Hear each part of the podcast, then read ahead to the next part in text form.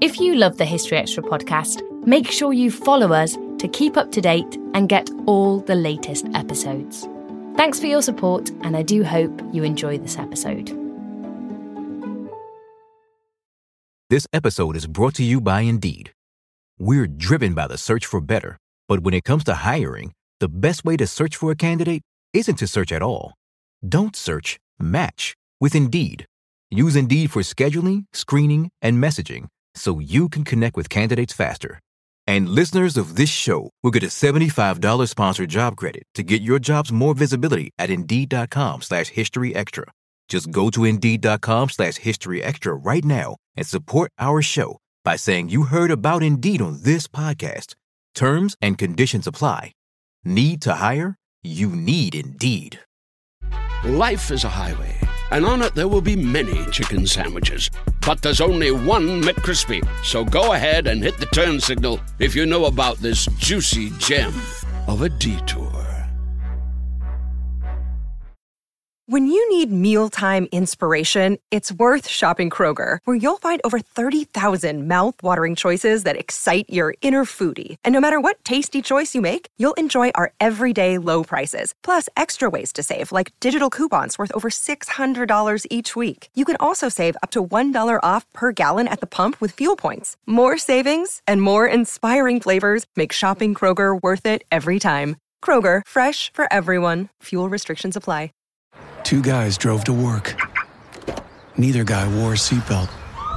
One guy got a ticket. One guy didn't. The same two guys drove home. One guy wore a seatbelt. One guy didn't. One guy made it home. The guy not wearing his seatbelt didn't. Don't risk it. Click it or ticket. Paid for by NHTSA. Welcome to the History Extra podcast. Fascinating historical conversations from BBC History Magazine and BBC History Revealed.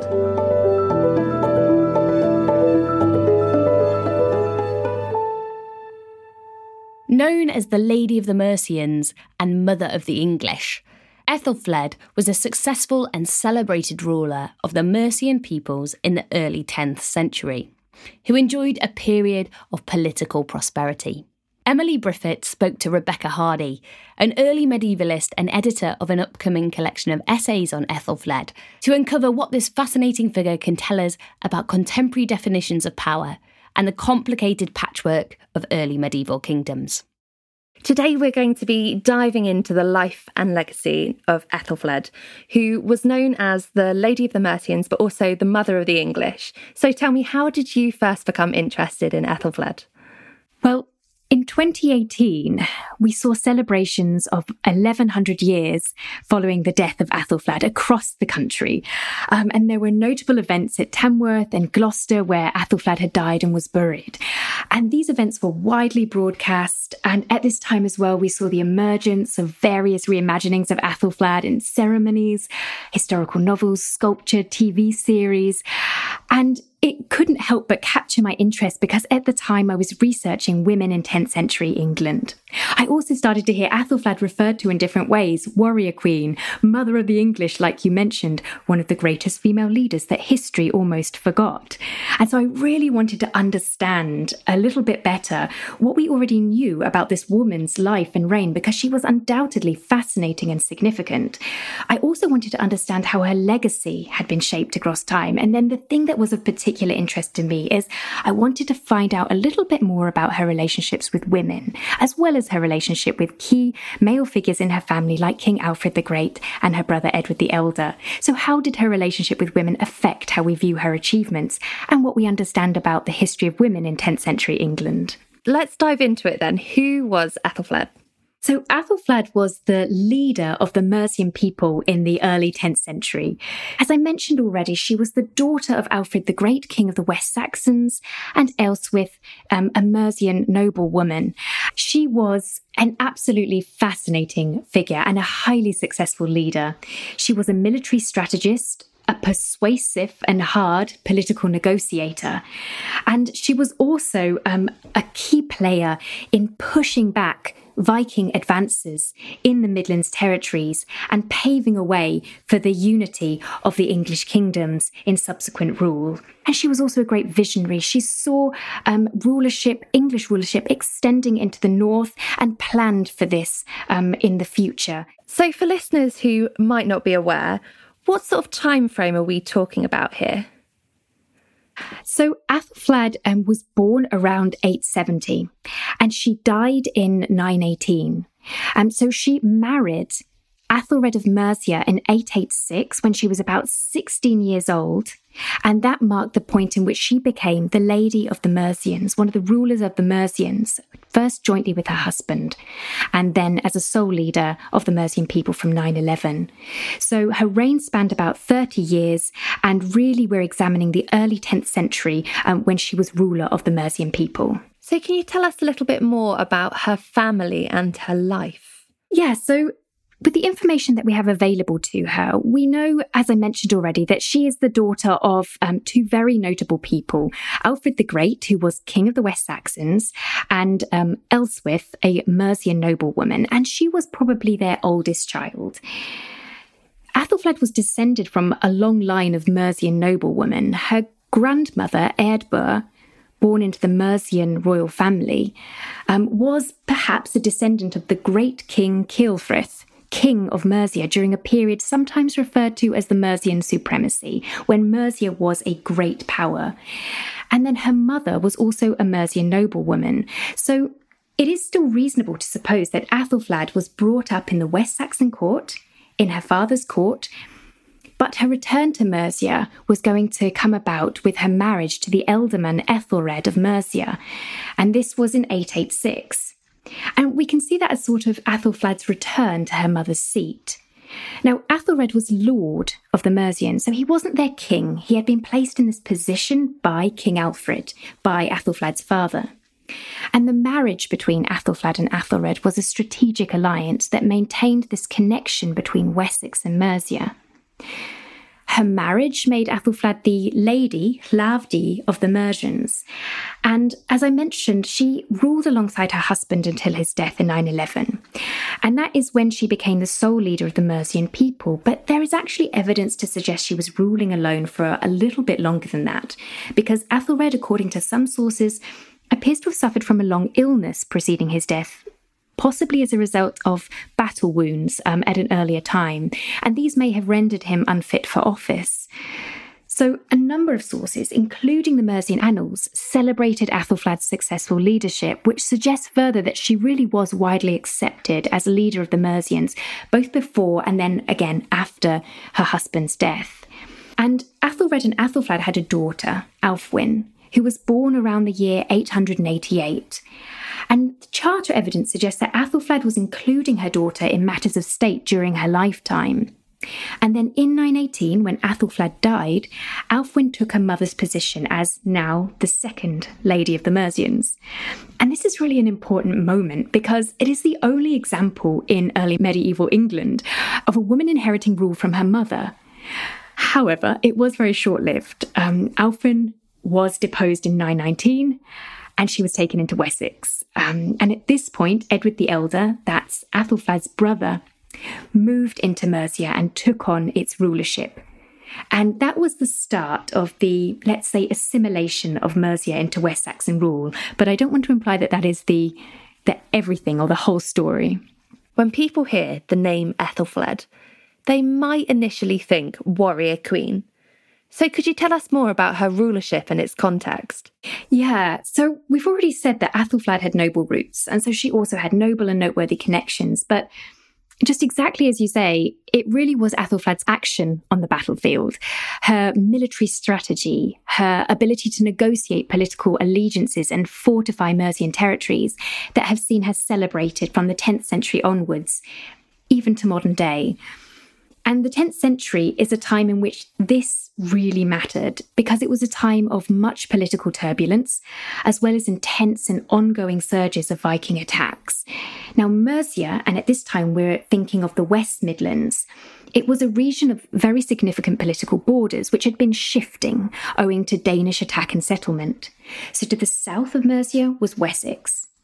All along the eastern border was the Danelaw, the territory under Danish rule, um, with Viking settlement. To the west, the Welsh kingdoms, and it was only the southern Welsh kingdoms that seem to have been under English overlordship at this time. And by that I mean under West Saxon overlordship, and then by default it seems Mercian. And then in the north was Northumbria, which was still settled by Scandinavian Vikings.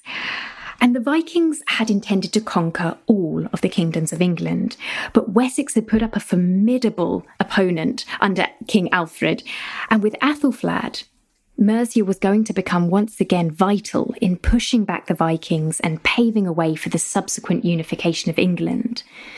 So by the end of Athelflaed's reign, what we see is that there were no fewer than 11 Midlands towns founded or reconstructed.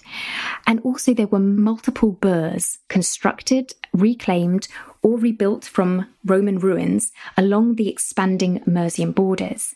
And by burhs, just a quick note, we mean fortified towns or boroughs. In fact, the modern term borough derives from the Old English word burh. And these burhs were supported by a substantial earthwork. They were acting as major royal fortifications. So together, Athelflaed and Athelred led a number of successful campaigns against the Danes to reclaim territory across the Midlands. They restored and constructed major burhs at, for example, some familiar names Hereford, um, Worcester, Shrewsbury, and Chester. And now, in some cases, these fortifications were direct responses to Viking attacks, and then in others, they were preemptory, they were canny manoeuvres. And then in 910, and in the years following Athelred's death, the Mercian register records Athelflaed acting alone. So between at least 910 and 917, we also see major burhs being established, and these include in 913 Tamworth. This was significant because it was the capital of the ancient kingdom of Mercia. And also, um, Athelflaed established Eddisbury and Warwick.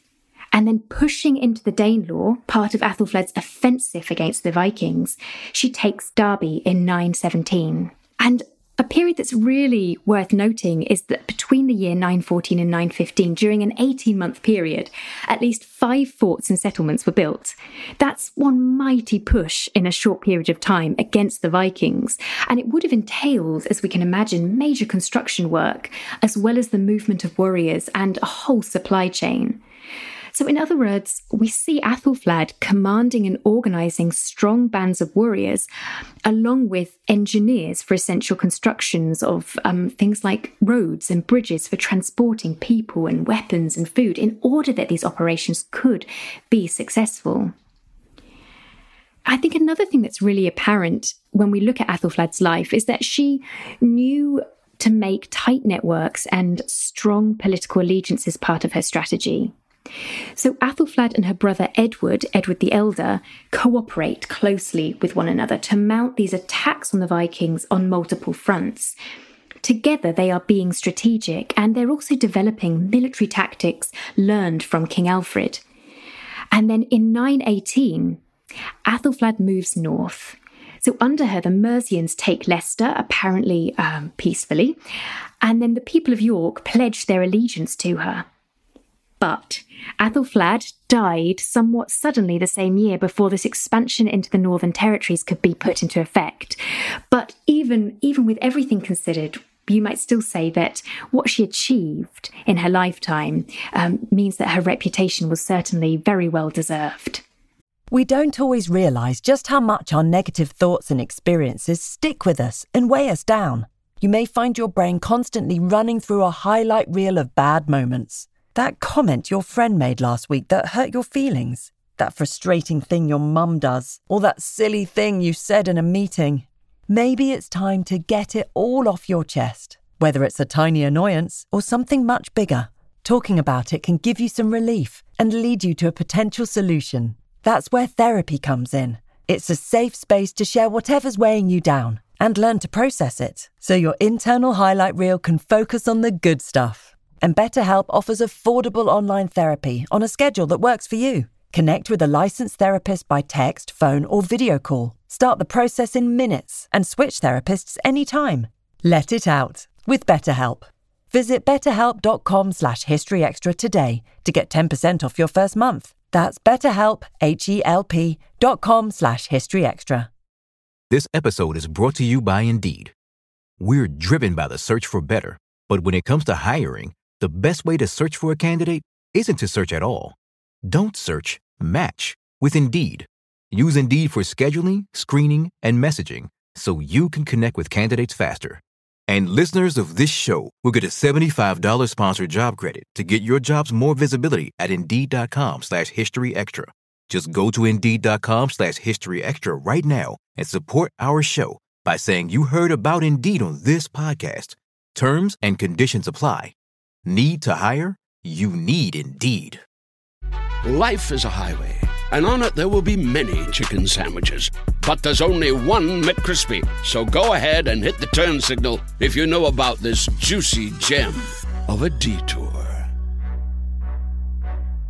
Even with such a reputation, such such achievements, I think we are very familiar with the names of Alfred the Great and even to some extent Edward the Elder. Would you say that Ethelfled has been somewhat eclipsed by her father and brother?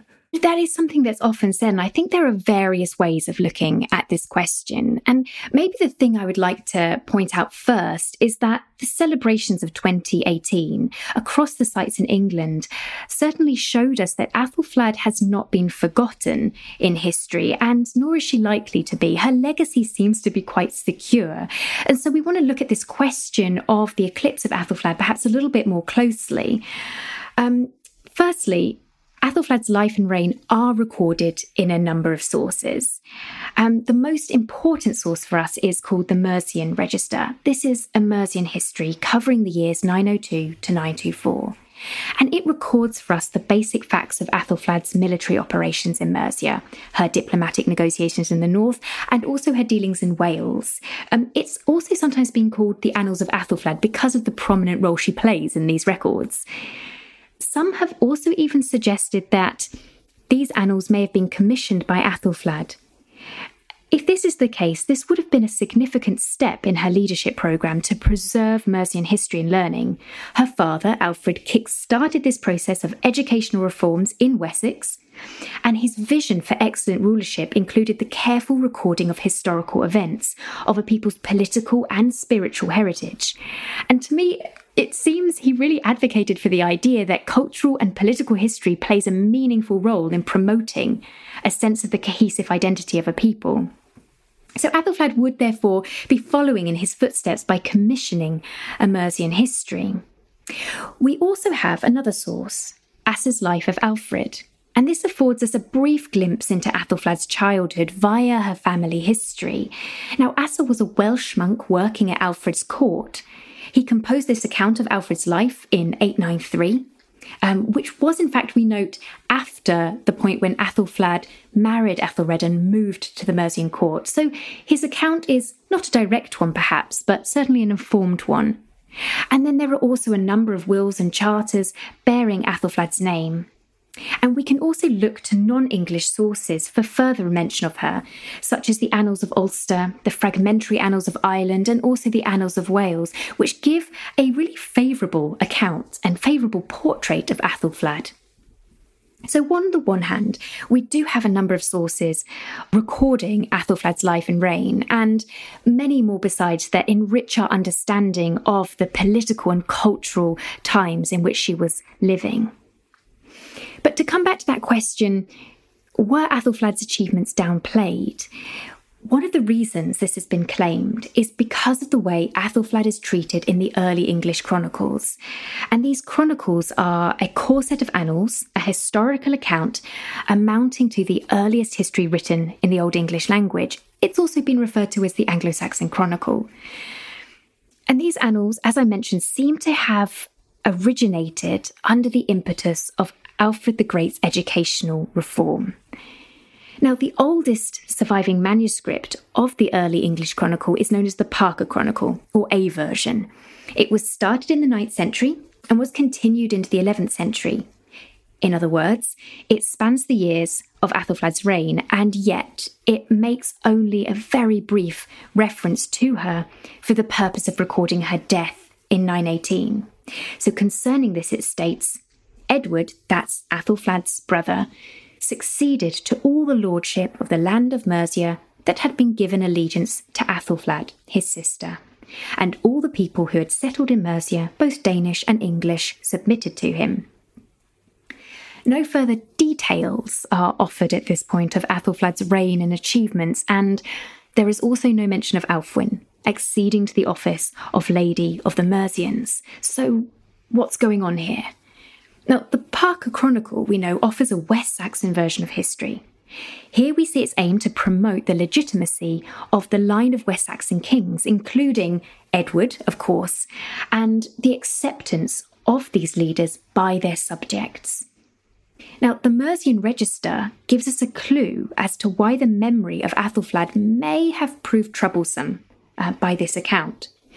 So, in the Mercian Register, we read In this year, 919, the daughter of Athelred, Lord of the Mercians, was deprived of all authority in Mercia. She was taken into Wessex three days before Christmas. Her name was Alfwin.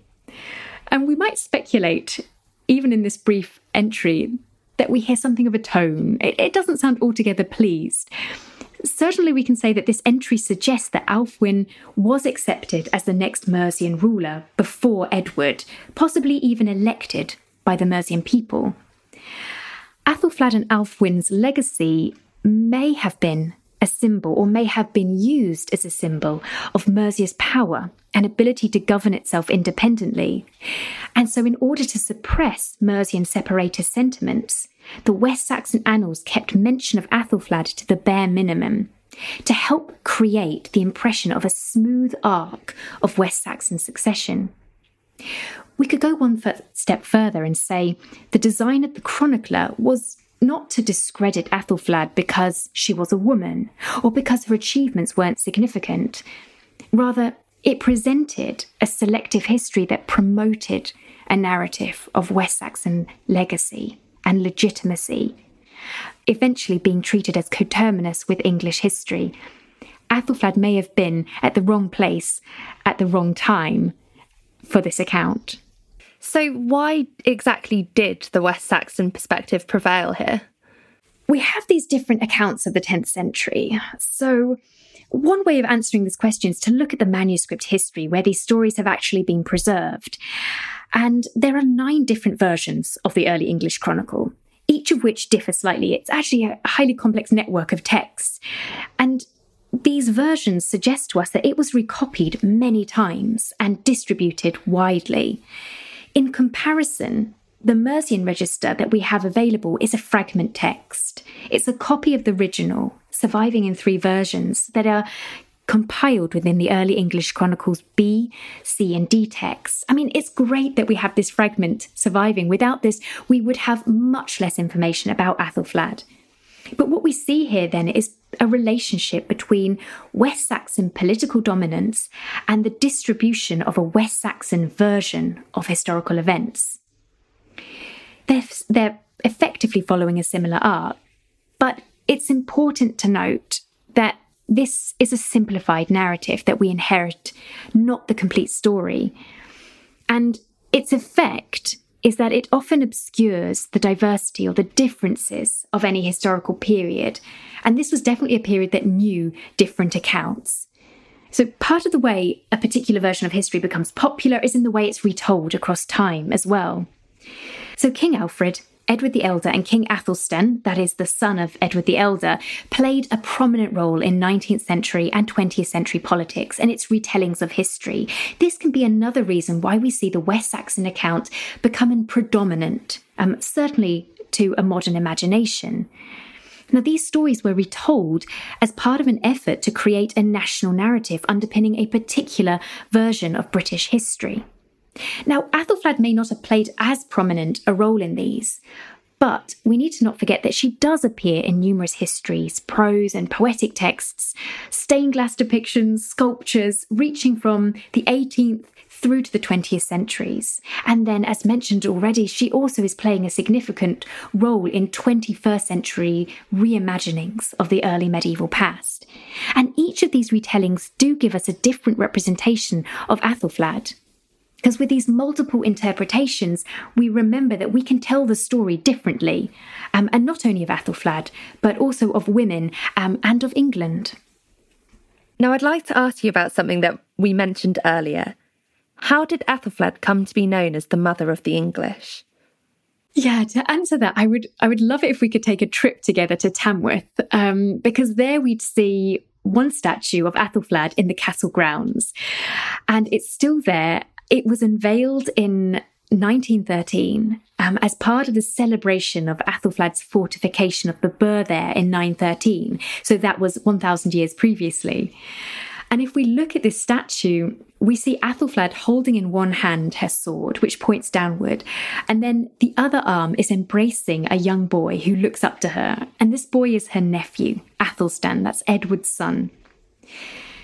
Now, as a boy, Athelstan was sent to the Mercian court to be fostered by Athelflaed and Athelred. So, presumably, this was intended to ensure that the Mercian court and people knew Athelstan and perhaps saw him as one of their own, and also that Athelstan in turn became acquainted with the Mercian people, their politics and traditions. There is quite a lot of speculation as to why this was. So, was it the plan devised between Athelflaed and Edward that Athelstan would eventually rule Mercia and Wessex jointly, or just Mercia even, which would require, of course, his acceptance by the Mercian people? Is this part of an expansive family strategy? Or was it merely an act to maintain and foster good relationships and cooperation between the two houses of Wessex and Mercia, which Athelflaed maintained in her lifetime as well? In any case, Athelstan did accede to the throne of Wessex in 924 following Edward's death. And this made him, like his father and like his grandfather, King Alfred, Anglo Saxonum Rex, king of the Anglo Saxons. He ruled a territory that encompassed all of England south of the River Humber, including what had been the Danelaw and a once separate East Anglia. And then Athelstan also invaded the Viking kingdom of York. So this brought the kingdom of Northumbria under his rule, and the Danish people submitted to him, thereby fulfilling the plans laid previously by his aunt, Athelflaed, now, this victory earned Athelstan the title Rex Anglorum, King of the English. That is, the kingdoms of England united under one political rule, one king. And this was the first instance of the North peoples being ruled by a southern king. Now, this was not altogether very popular, and yet Athelstan did manage to maintain that rule in peace for a number of years, some seven years. In this version, do we detect a strong link between Athelstan's political ambitions and Athelflaed's legacy in the north? And do we see Athelflaed's Mercia and her stamp of approval of Athelstan and her influence over him at her court as the necessary gateway to his success? Basically, if we take this view of history, then Athelflaed fostered the first king of the English, hence mother of the English. There's another statue in Tamworth, however. So if we just walk towards the rail station at Tamworth, we see a slightly different story being told in the sculpture there. It's placed on a roundabout. Um, it's huge. It's six meters high, and it was created by the artist Luke Perry and erected in 2018. Um, on this statue, you can see Athelflaed's name is on the sword hilt as she holds this spear, which is thrust out in front of her, pointing towards the town centre. It is a strong warrior pose, it's a victory pose, and she is unaccompanied here. And when I went to visit this statue for the first time, I was so struck by its enormity and its materiality, this hard grey steel. It's almost a nod to two histories simultaneously first Tamworth's early medieval history, which it wants to remember, and also the Midlands' industrial past. The narrative that then comes to the forefront from this sculpture is that Athelflaed was a Mercian, first and foremost. And Mercia had its own history and political identity. Athelflaed's female genealogy, we, we know, pointed to Mercia as her home. And under her leadership, she brought the varying tribes of Mercia together under successful rulership and made them party to her political visions for the region. We can therefore emphasize some of Athelflaed's individual achievements rather than only her achievements via West Saxon kings. Things such as the fact that Athelflaed made an alliance with the Britons and the men of Alba, that is, the Picts and the Scots. And Athelflaed was recognized as the leader of the anti Norse coalition in the north by the people of York. So, this separation of Mercia is pertinent because the unity of the kingdoms of England under Athelstan was not final. The kingdoms of Mercia and Wessex would become divided again.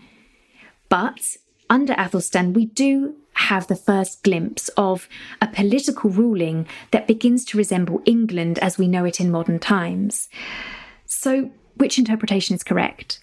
Well, both can be argued, of course, and both show us something about how the present identifies itself with the past.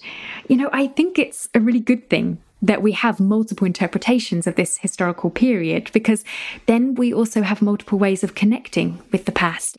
Okay, now Athelflaed also has another name that we mentioned earlier as well. She's also known as Lady of the Mercians. Why is she a lady and not a queen? Yeah, I really like thinking about this because it's one of those points that leads us away from thinking about Athelflaed's male relations to her connections with other women. Um, but just before I delve into that question, um, I do want to point out that Athelflaed is in fact referred to as a queen in non English sources, um, in the Annals of Wales and the Annals of Ulster. But her official title was Hlavdi, which can be translated as lady. Um, and this is the title she gained when she married Athelred, Hlavor, the Lord of the Mercians. Hlavdi is the female equivalent of the male title. It can be translated lady, which is what we see most commonly, but I've also seen it translated female lord, which I quite like. Perhaps the question becomes what kind of power was imbued in this title? Like, what did it mean to hold that title? Now, this is actually something that's debated among scholars we do have queens at this time. So we have queens of Wessex in the West Saxon court.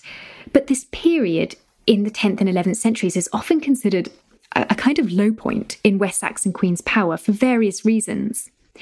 And when we compare Athelflaed to West Saxon queens, Athelflaed appears to have wielded a greater degree of power and agency. So her move into Mercia perhaps could be seen as something very advantageous to her. In the Mercian register as well, we have an account of Athelflaed defending and asserting her own authority as Lady of the Mercians. Now, King Alfred had been acting overlord of the southern Welsh kingdoms, and it seems that Athelflaed and Athelred had taken on this overlordship. We don't forget that Mercia shared a border with Wales. And the reason we think this is because in 916, an abbot, Ecgberht, and his companions were killed near Brecon in South Wales. And this does not sit well with Athelflaed at all. The abbot was presumably a connection of hers, possibly a representative, or at least somebody who came under Athelflaed's protection. Because three days after learning that Ecgberht had been murdered, Athelflaed sends an army into Wales and storms the Welsh king's keep. She captures the Welsh queen and takes her and over 30 members of the royal retinue hostage. So this leaves the king in Wales in a very difficult situation open war on Mercia, or travel to Mercia and petition the release of the queen under the terms set by Athelflaed. So, certainly, the Welsh king was reminded here of Athelflaed's power and the strength that she commanded. But this may also have equated to a public resubmission of the southern Welsh king to English overlordship, recognised in the person of Athelflaed. What we see in this account is Athelflaed acting as a pretty tough negotiator, one ready to defend and reinstate her authority should it ever be challenged. These acts do seem to distinguish Athelflaed in the historical sources from England around this time. The Lady of the Mercians had a lot of power, was able to command numerous people. But interestingly, when we look across to the continent at Western European queens in the late 10th and 11th centuries, we do encounter queens acting in a not dissimilar way to Athelflaed. And just a few examples of this we have the Italian Engelberga, a reported concubine of Louis II. She commanded armies and was entrusted with political negotiations, and she did her fair share of hostage taking as well. Another example Emma, Princess of France, who became the wife of King Raoul of Burgundy, also in the 10th century. She had the management of estates and of great armies, and she seems to have acted independently of her own volition in many accounts. And there are, there are more examples besides this. In other words, women's involvement in diplomacy and war in these that we see in continental sources is not altogether surprising or even rare. Perhaps we might infer Athelflaed was acting exactly as one would expect a woman in her position to act at that time, given her rank, and later, even more so when she was widowed. But that does not mean that every account of women acting in these positions of power were favourable ones, and nor was every account of a man in position of power a favourable one either. Perhaps then it is particularly to Athelflaed's credit that we have so many favourable reports of her, not only of those emanating from within Mercia, but also in accounts from Wales and Ireland. There is one other aspect of this lady question that I'd like to touch upon because it looks at a different aspect of Athelflaed's responsibilities as a leader. And this is really something I learned from Debby Banham um, in her contributions to our collection of essays. The etymology of the Old English term hlavdi, translated lady, is in fact bread kneader. So the first element, hlav, means bread, and it's where we get our modern term loaf. And then the Old English term, hlavord, lord, means literally bread guardian. Now, this does not mean that Athelflaed, Our Lady of the Loaf, was kneading her own bread. The literal etymology of the term is likely far removed from its usage in the 10th century. And yet, the term's etymology does alert us to another facet of Athelflaed's role as leader, which would have involved the nourishment and nurture of her people. Athelflaed, we can see her as being the overseer, perhaps in the broadest sense, of food production, which would have been operating at all levels of society from agricultural work through production, trade, transportation to armies, and technological advancements such as the establishment of water mills. And we know from sources that women had a vital role to play in this. Bread production, beekeeping, beer making, these were all tasks that were women's work in the 10th century.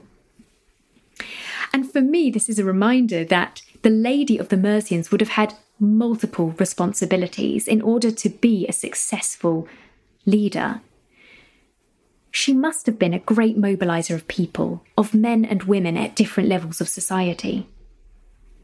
And again, taking that one step further, it does make me start to wonder again about the kind of connections and networks that Athelflaed had that really enabled her to achieve what she did on such a large scale.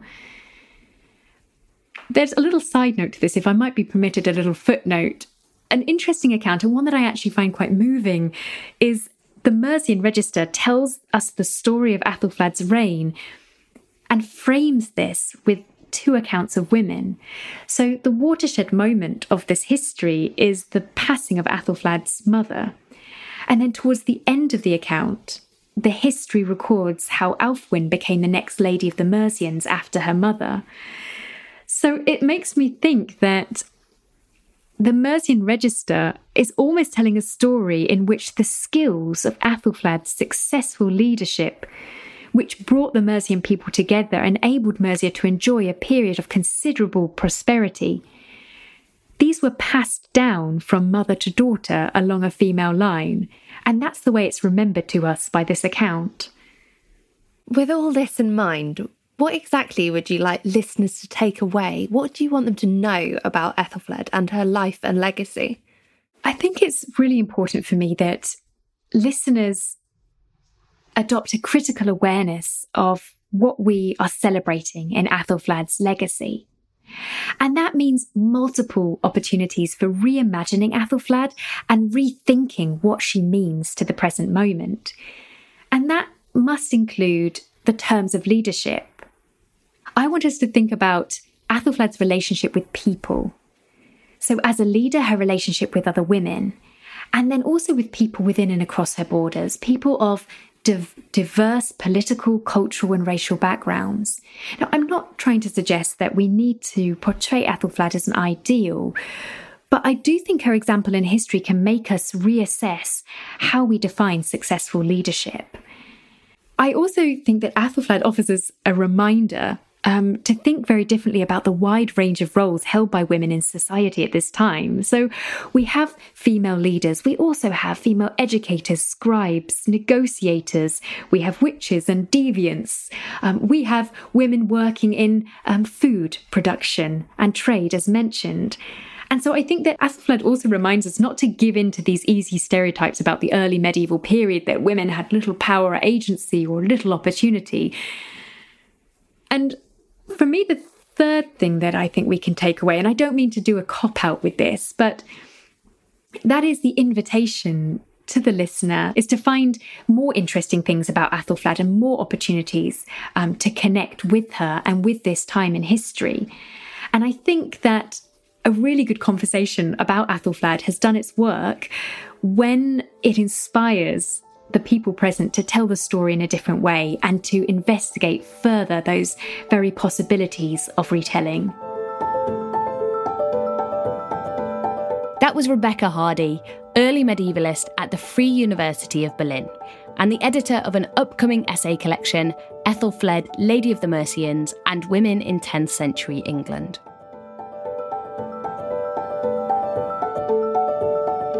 Thanks for listening to the History Extra podcast. This podcast was produced by Brittany Colley.